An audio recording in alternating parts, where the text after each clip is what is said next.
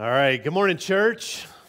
Good morning, good morning, good morning. Glad you're here and worshiping with us. Glad you, you've been able to carve out a little bit of time. We kicked off uh, this series that we're in looking at spiritual disciplines a number of weeks ago. We're, we're calling it Spaces and Rhythms Making Room for the Divine.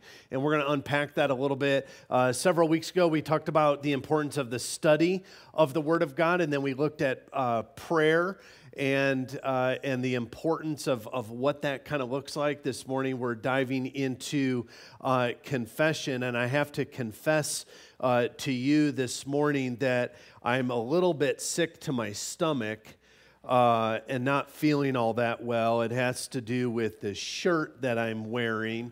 Uh, if, if you're not a football fan, this is a, a, Green Bay Packers jersey, and this will teach you not to make bets in church. Uh, and so I was the, the losing benefactor of, of this bet with Tara. And uh, instead of her giving me grace and wiping my debt clean, uh, she made me pay up. Uh, and so I'm wearing this. I'm going to try my hardest to focus on God. Uh, I re- receive your prayers for me, but this is one of the worst days of my life. Um, and I even had, where's Ed? Ed even came up and was like, Ed's brand new. Clark, uh, Clark's friend Clark brought him, and he and before I could explain myself, he's like, I don't know if I can be here because I'm a Bears fan, and I'm like, uh, so am I. Do not judge me. So Terry, you almost made someone leave church.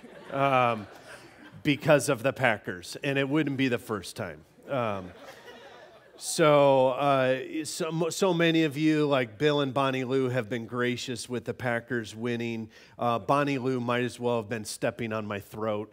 Um, and so we might do a series on grace coming up, and you'll understand why. Um, nevertheless, I lost, and I'm a man of my word, so I wear it. Uh, I don't wear it proudly, but I wear it. So,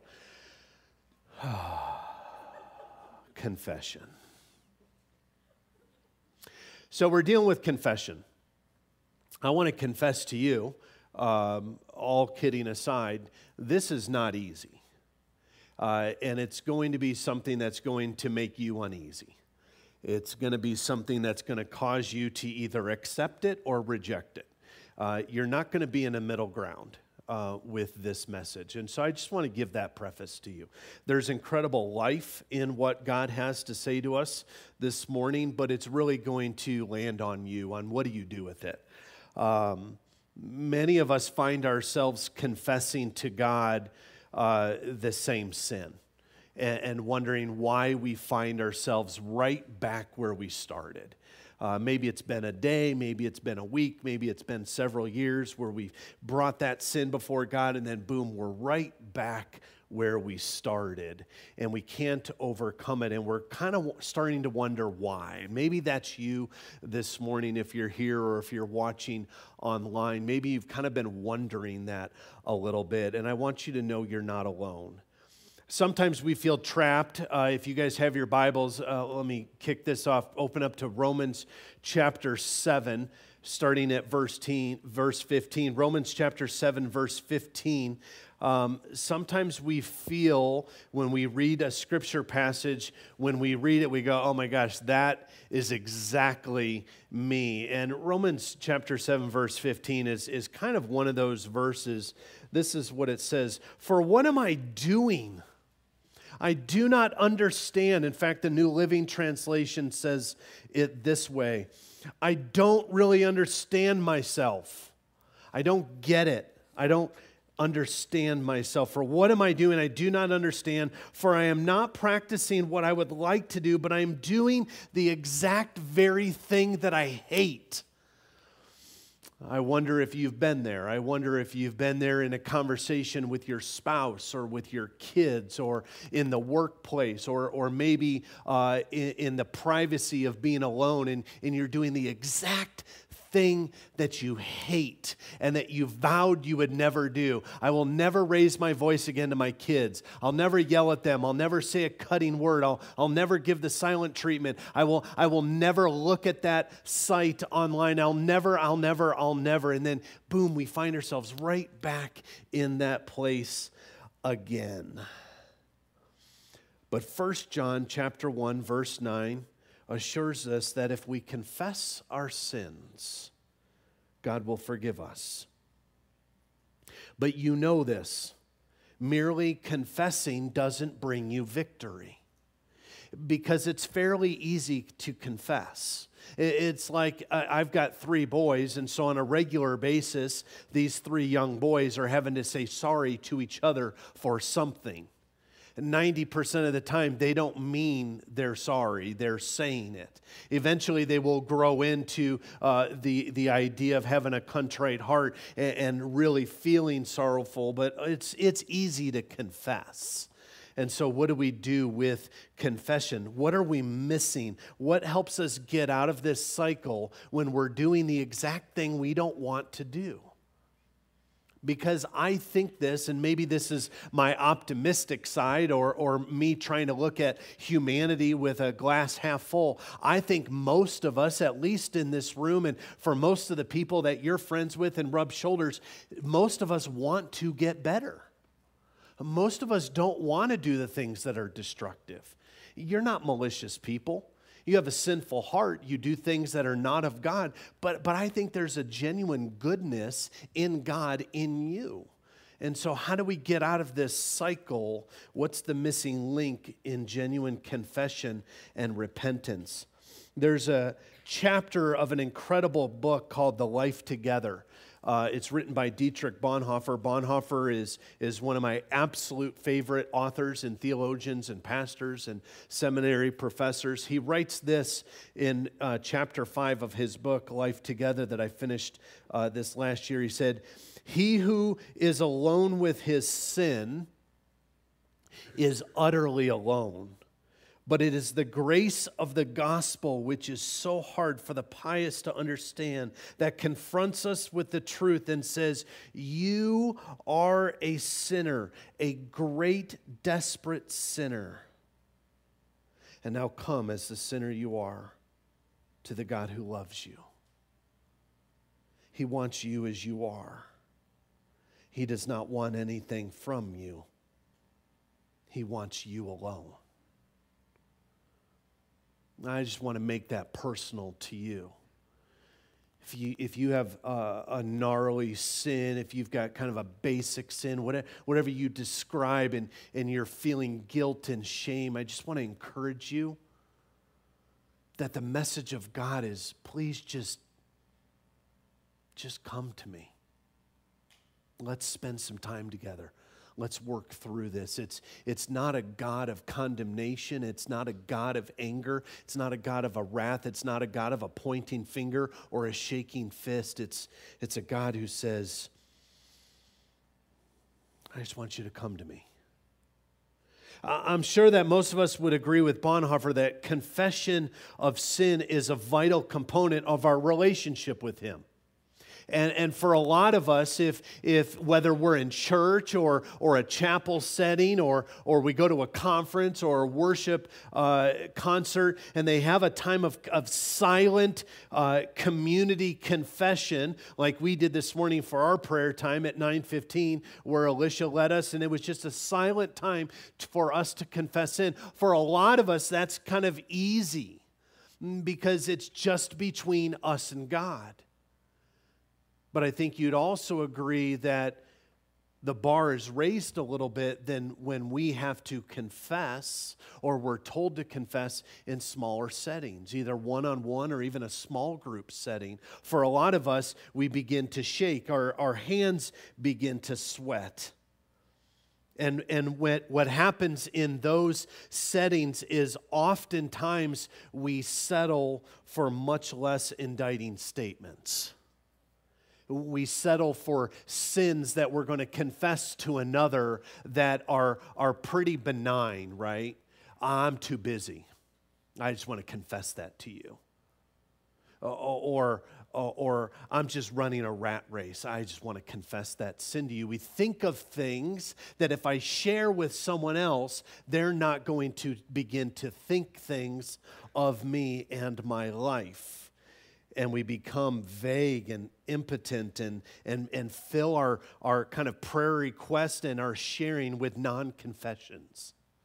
Eh, that's the church. That's kind of what we've become in the Protestant church and we're not fulfilling the command of James chapter 5, verse 16. Uh, this is the verse that Alicia brought us this morning for our prayer time. Confess your sins to one another and pray for one another that you may be healed. Now, we don't have the extreme time to unpack this uh, a whole lot further, but there is a correlation to uh, expressing and confessing sins to one another within the church setting, within a healthy setting, and the healing of the body. Does that mean that you are sick or you're in pain because you have sinned? No, that is not what I'm saying. But there is power in confession. There's power in confession to each other, there's power in confession before God. And so the question is what is real confession? Uh, again, in the Protestant church, sometimes you'll, you'll get it a little bit more in the Anglican church, but in the Protestant church, we've kind of just given the Heisman move to, to confession to another. And we say, well, my relationship is with God. It's no one else's business. It's just between me and God, and, and everyone else can just stay out of it. And I just want to expose what that is. That is the God of me. And it's disgusting. It is so prevalent in our culture. It says, You won't tell me what to do. And, what I struggle with and what's going on in my life is my business, it's not yours. And nowhere do we see that in Scripture. We just see it in culture. And so, to answer the question is what is real confession? We have to answer what's real repentance. And so I want to read this to you. Repentance is heartfelt mourning for sin, followed by a sincere pledge to leave it and walk in obedience to Christ.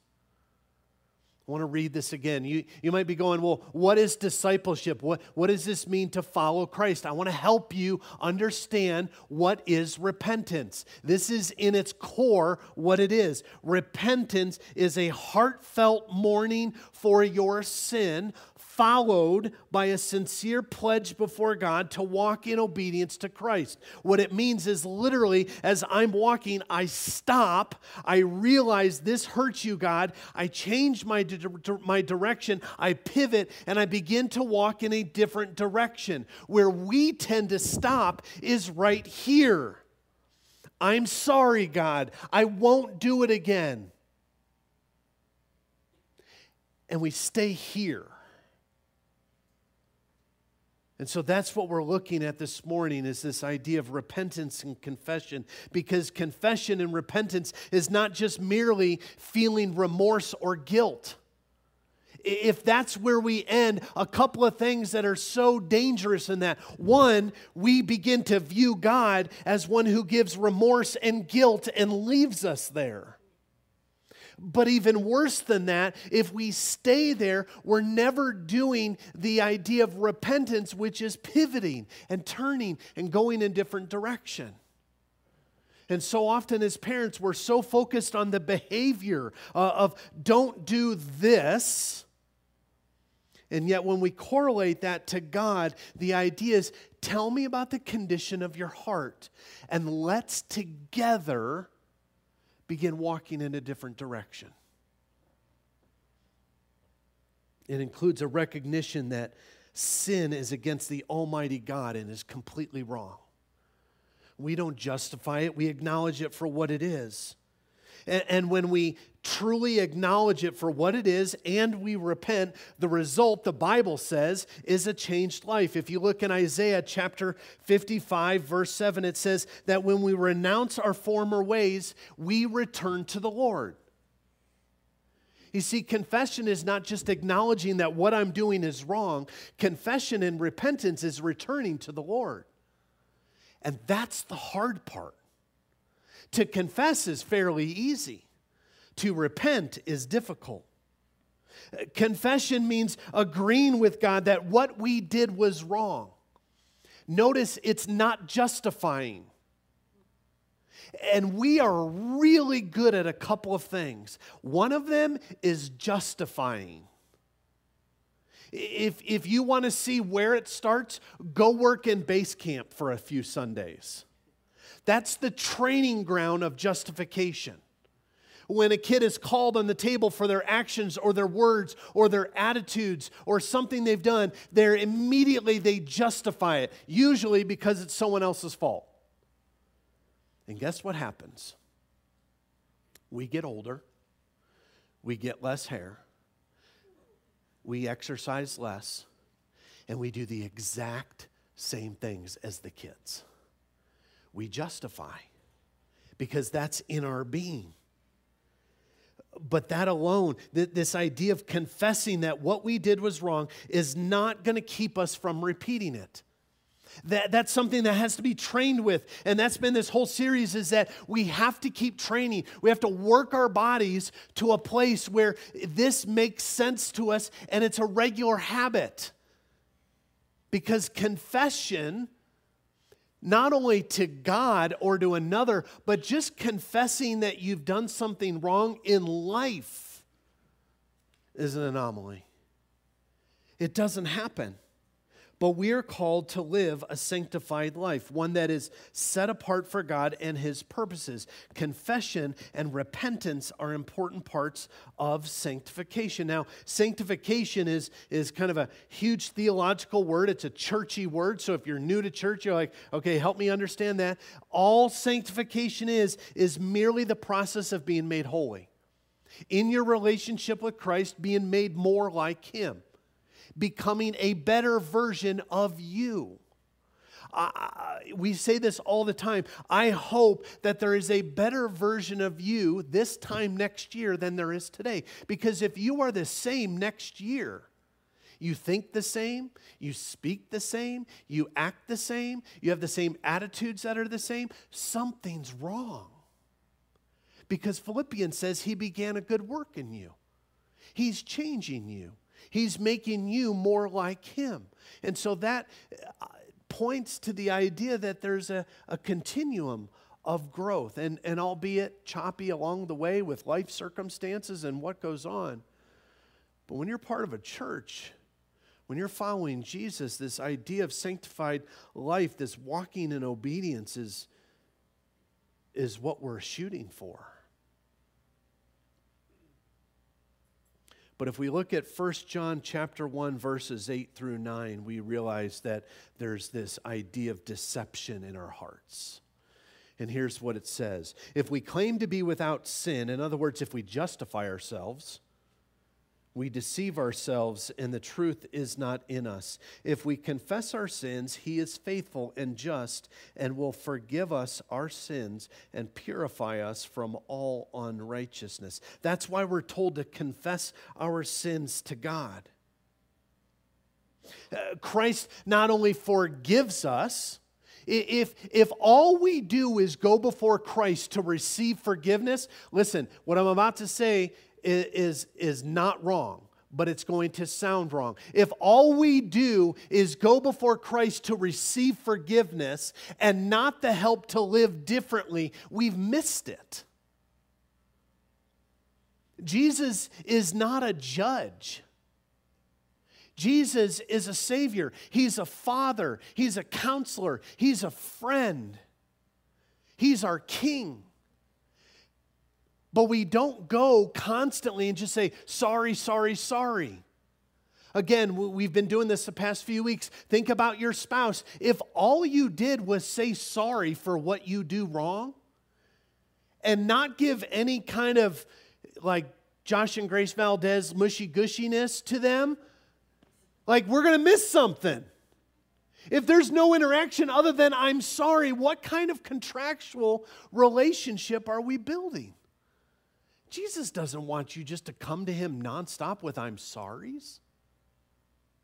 He wants you to come to him. And that's why we're told if we confess our sins to God, He helps make our lives different. He helps us put away sin and then turn back to Him in obedience. He is the one that does that. We can come before Him if God uh, puts it on our heart to confess, but He is the one that then turns us in a different direction. Which is why we can't be so focused on the action. God is the one that brings that action. God is the one that creates this repentant heart. And so we have to create spaces in our days and get into a rhythm where we are regularly coming before God and saying, Here are my transgressions. Here is where I have sinned against you. And I'm not talking a general one where you go, hey, God, please forgive me for my sins, and God bless my kids as they go to. I'm talking, you name them. Because what we've done is we've taken under, under the umbrella of grace and mercy, and we've gone, well, because of grace, because of the cross, I don't really have to give all my sins to Jesus. Well, tell me where that is in the scriptures. When was the last time you made a list of your sins and recited them out loud before God? Yes, you are forgiven. Yes, you are made clean. Yes, you are given life on the cross. But I'd be willing to bet between yesterday and this morning, you've sinned. Now, let's not take it to the extreme where you say, okay, well, what if I forget one? Am I not forgiven of that sin? You guys ever heard of spirit of the law and letter of the law? Because of the new covenant, we don't live by the letter of the law. We live by the spirit of the law. And that is, we have a relationship, so use that relationship. Develop and strengthen and mature that relationship.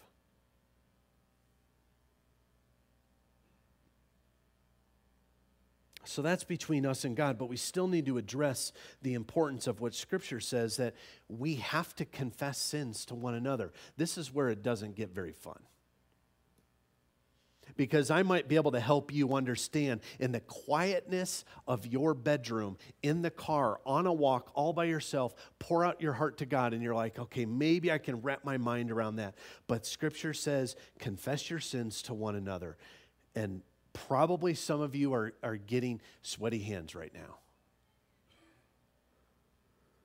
1 Corinthians chapter 1 verse 18 tells us that the church was a group of people who were in a state of being saved. That doesn't mean we are saved. That doesn't mean that we are perfect. It's we are being saved. It's this time continuum. This work that, that God is doing in your life. We don't huddle here as the perfect saved ones. We don't come to church as the ones who have figured it all out. We don't come to church and sit in these rows as the ones with all of the answers for the world. They would just listen to us, they could just get it right because we have gotten it right. That is not why we gather. We gather as sinners being saved by Jesus. Every time we come to the Lord's table, we remember that we're sinners we remember that the only reason there is a table is because we're sinners. And so we don't, we don't, we don't tell the world that, that we're the perfect ones. We are in a state of being saved. And we're saved because we realize our need for forgiveness and we're clinging desperately to the cross of Christ. You remember having little kids and, and they, they sit down on your foot and wrap their legs and arms around you and, and you walk with like cement blocks on your feet? That's the idea of clinging to the cross. That's the idea of your sin needing to be forgiven, is holding on to that daddy's foot and not letting go. And when the dad shakes, the kid holds on. It's like a ride at Disneyland. And then when you want to really get him off, you go into a door frame or something. I don't do that, but Mark told me he did that with his kids. So I'm just saying it's a way to get him off. It hurt, huh, Ethan? And so, this idea of clinging When was the last time you you clung to God because your sin was at the forefront of your mind on how bad it was.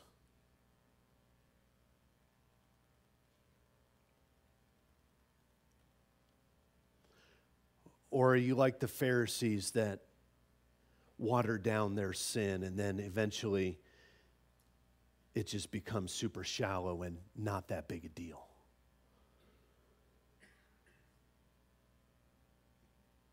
The Bible says if we don't confess our sins, we become self righteous. That's dangerous because Matthew chapter 5 and Luke chapter 18 tell us that the self righteous will not inherit the kingdom of heaven. That the self righteous are, are on the wrong path. That if we think highly of ourselves, we're not going in the right direction. And so the apostle John wrote in 1 John chapter 1. We're going to read this. If you want to open your Bibles, you can. It's also going to be on the screen. Here's what the apostle John wrote. It's uh, chapter 1 verse 8 if you're following along at home through chapter 2 verse 1 it says this, if we say we have no sin, we what? We deceive ourselves. If we say we have no sin, we what? We deceive ourselves and the truth is not in us. If we confess our sins, he is faithful and just to forgive us our sins and to cleanse us from all unrighteousness. If we say we have not sinned, we make him out to be a what? A liar. Do you want to call God a liar? Yeah, I don't. I don't want to be standing anywhere near you when you call God a liar. But if we say we have not sinned, we make him out to be a liar, and his word is not in us. These are hard words, you guys. My little children, I'm writing these things to you so that you may not sin. But if anyone does sin, we have an advocate with the Father, Jesus Christ the righteous. You have an advocate. I used to, as a police officer, I, w- I would go to countless domestic violence most of the time, the overwhelming majority of the time, where a woman was beaten, sometimes without even recognition. And I would beg her, You have an advocate. I am your advocate. There's an entire advocate arm of the justice system. We will help you. You have an advocate. There is someone for you. We will provide you resources. We will protect you. We will lift you up. And you know how many times? Women specifically rejected the advocate? 95% of the time. And would go back into the abusive relationship.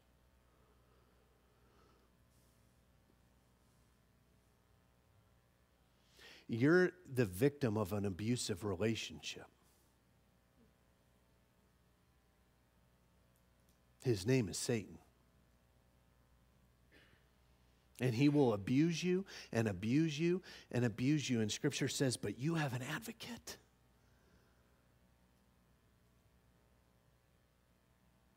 And this advocate is not of this world.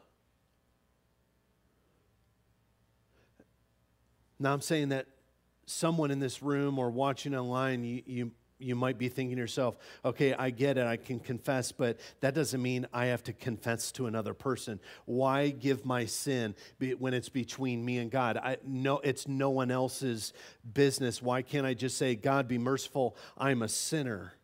And, and I want to make sure you hear this. Yes Absolutely, 100%, you need to be doing that. We just talked about it. The incredible need for you to go before the God of all creation, who is endless in mercy and, and bountiful in love, and confess your sin before Him. Yes, you absolutely need to. But I want you to ask yourself this question Do I want to confess my sins privately to God because I want others to think that I'm better than I really am?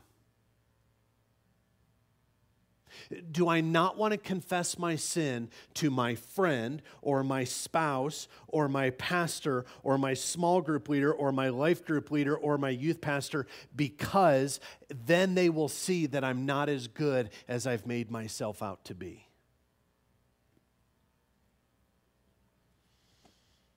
We often say no one needs to know my sin except for God. Because if we keep everyone else in the dark, then they won't really know. Bonhoeffer adds this in his book. He said, Sin demands to have a man by himself.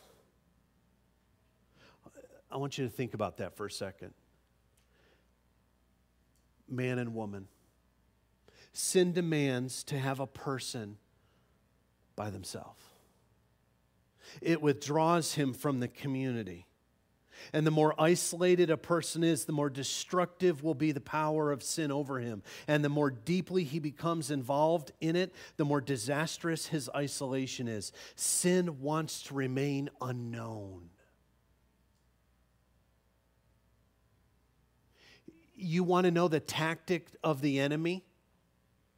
The best way to be a soldier is to know the tactics and the strategies of your enemy. You want to know your enemy's tactics? Keep your sin to yourself. Stay by yourself. Don't pour into community. Don't build in relationships. Don't expose your heart. Don't expose what you're bad at or your sin or the most disgusting skeletons in your closet. Keep that to yourself. And that's his strategy and he is dang good at it. And if we're not careful, this can easily contribute to a cycle of hypocrisy and self righteousness, not only in ourselves, but friends, it can seep into our church.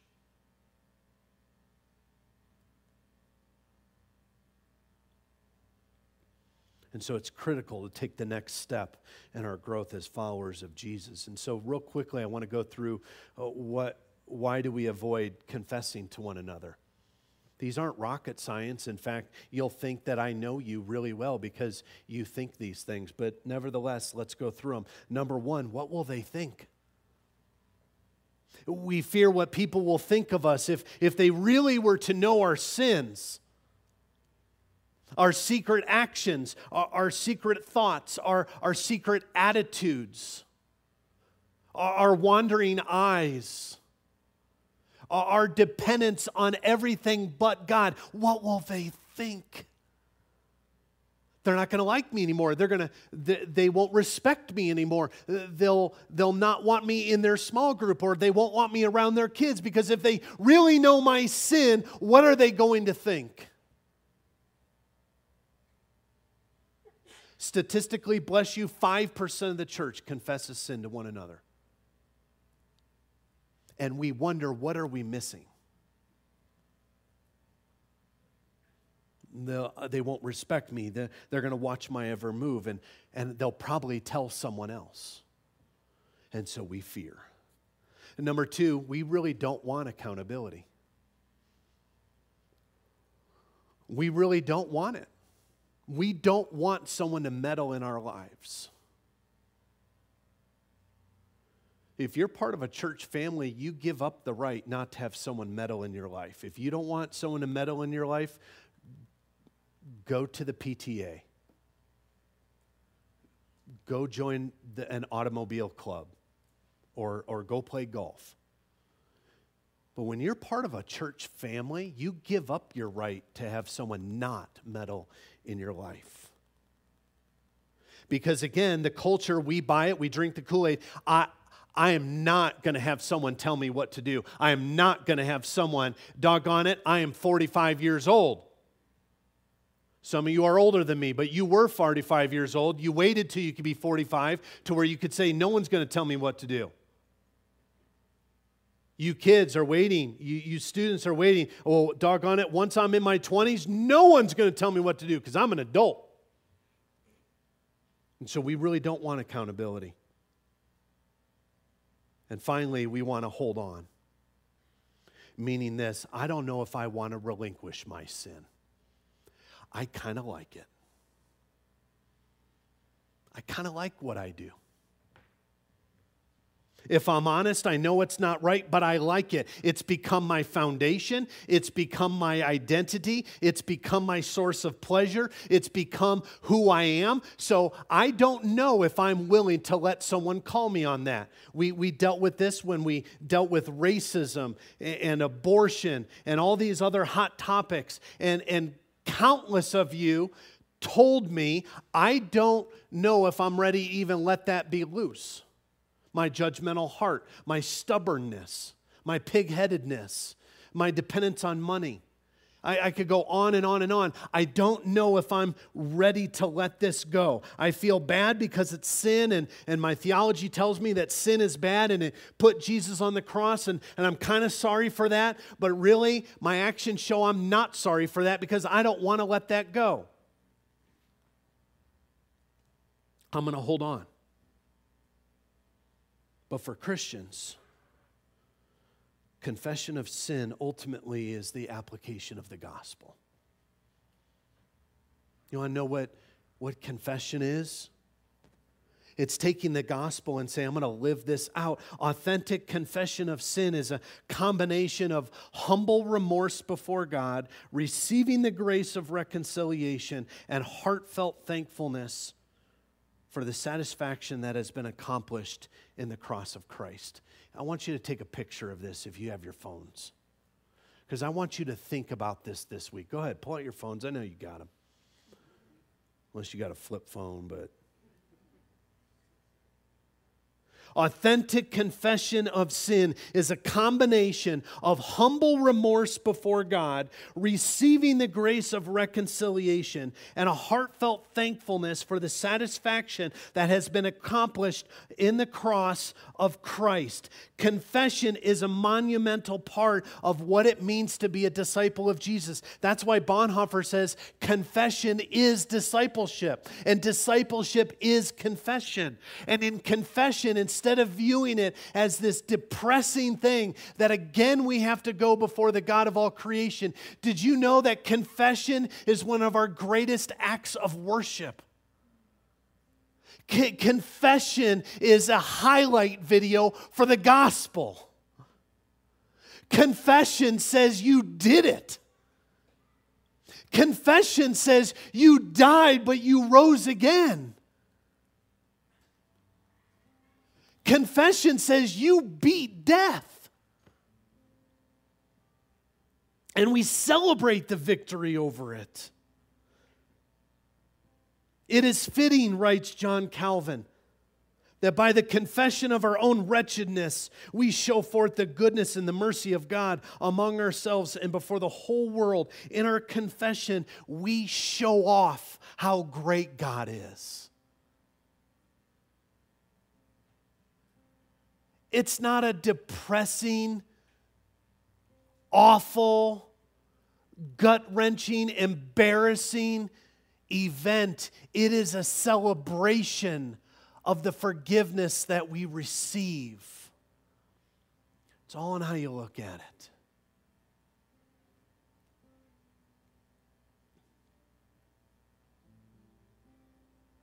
And then that, enough said, that's that's the table. When we go to the table, we approach the table, and, and one of our thoughts that should run through our mind is, that was amazing.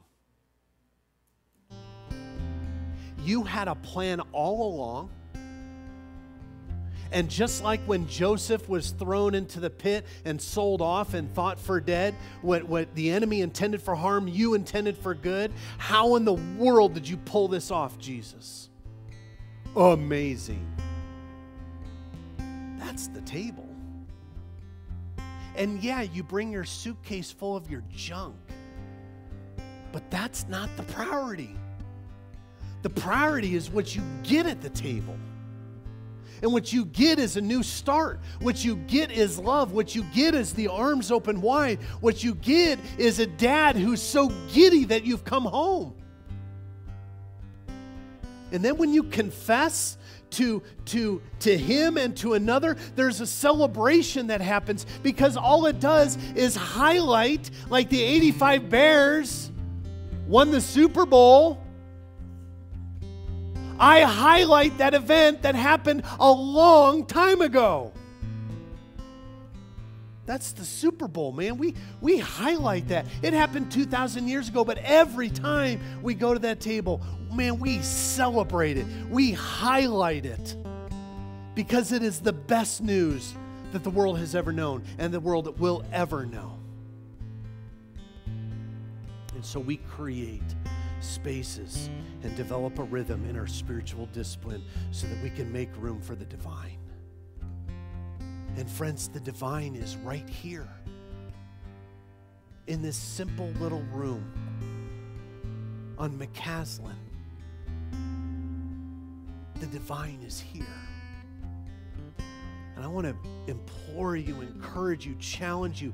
Find someone who you can trust. And sometimes trust is given, sometimes it's earned. Friends, when you begin to give your sins to another person, you are going to have to give that trust. They may not have earned it yet. But I want to encourage you find someone you can give your sin to. Confess that sin. Do you need them to say, You are forgiven, my child? No.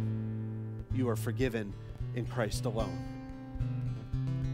But find someone who you can confess your sin to and get in a rather a regular rhythm for that. You know who this is most difficult for? Men. And I know we're going a few minutes late. Sorry, just keep finger picking. It's beautiful. Men,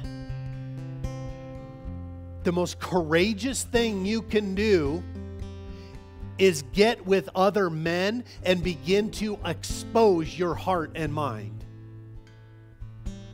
The most cowardice thing you can do is to stay inward.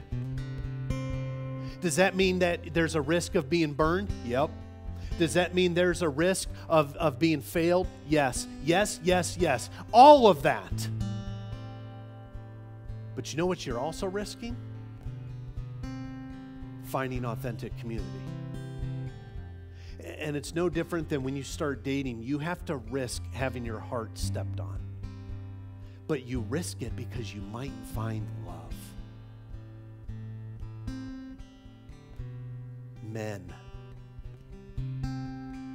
look inward, get past the surface, examine your heart, examine your minds. We meet every Friday at Panera here in Superior. You okay? Did that hurt you? That scared you, huh? I'm sorry, Mama. I thought.